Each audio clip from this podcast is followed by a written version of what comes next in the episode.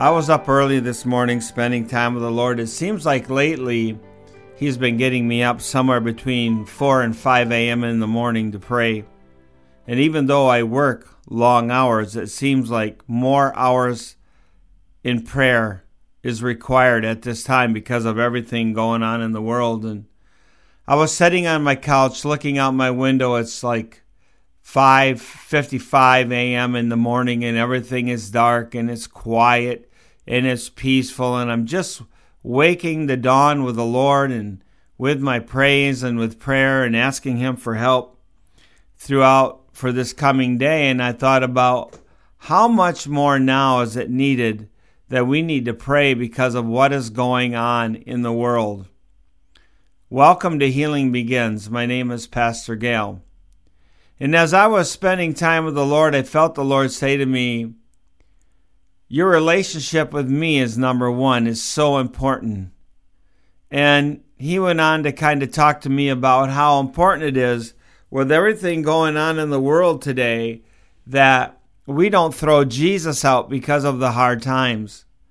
Sometimes when people get in the middle of the hard time, they'll like, well, if that's what it's all about, and if the Lord doesn't care for me more than that, then I don't want him.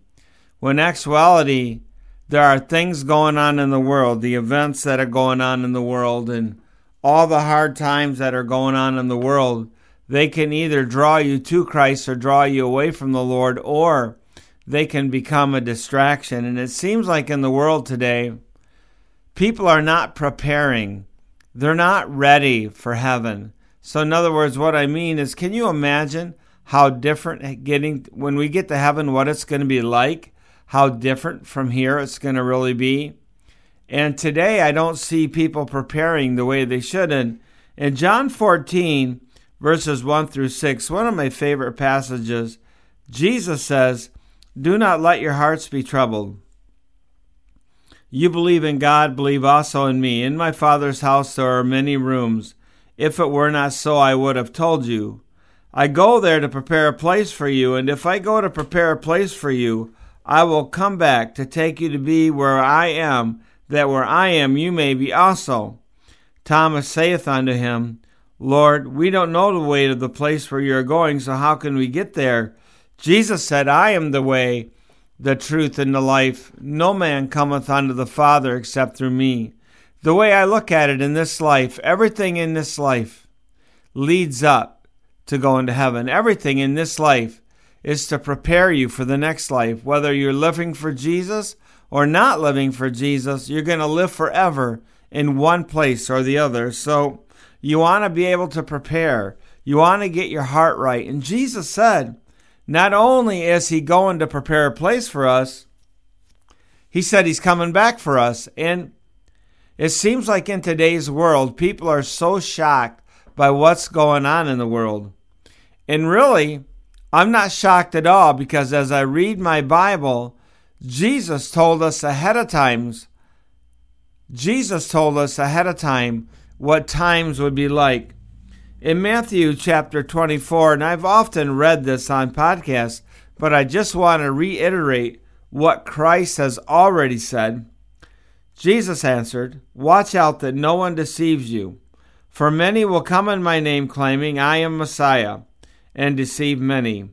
You hear of wars, rumors of wars, but see to it you are not alarmed. Such things must happen, but the end is still to come. Nation will rise against nation, kingdom against kingdom. There will be famines, earthquakes in various places. All these are the beginning of birth pains. You know, and I'll go on with verse 9 in a minute, but I'll read verse 9 right now. Then you'll be handed over to be persecuted and put to death.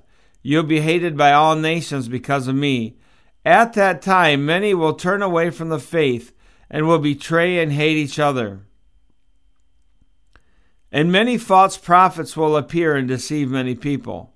Because of the increase of wickedness, the love of most will grow cold. But he who stands firm to the end will be saved. And this gospel of the kingdom will be preached in the whole world as a testimony to all nations, and then the end shall come. You know, Jesus told us ahead of time, He said, Hey, look, the more closer you get to my coming, the worse things are going to be. The more you see the darkness, you know you're in those end times. And so the Bible says when it's dark, that's the time for us to shine. That's the time for us to shine with the presence of Jesus. Because when there's darkness and you turn on a light, everybody is drawn to that light. And so I really felt the theme today of this podcast is that no matter what is happening around you, make sure you stay close to the Lord. He said, Do not be alarmed when we see these things happen. The reason he told us not to be alarmed because he wanted us to know ahead of time, but also he wanted us to know that when we have our eyes on him, we can make it through anything. You know, you're seeing calamities all over the world. You're hearing about death all over the world. You're hearing about all these things going on. And yet our Lord to over 2000 years ago warned us and told us that these things must happen. So stay close to the Lord. And I can't say this enough. Make sure that you spend time in prayer. You know, the 10 minutes you used to do is not going to handle it today. You know, I used to be spending, I try, I used to spend about an hour alone with the day eh, with the Lord, and now it's somewhere between two and three hours every day with Jesus. And I, I tend to be asking the Lord, what do you want to say to me? What's to come? How do you want to prepare me for the day? Because you and I don't know what this day holds, but we do know who holds this day, and that is Jesus. So I hope this podcast has been encouraging to you today. This podcast was brought to you by Thornapple Flooring and Furniture, where beautiful homes begin.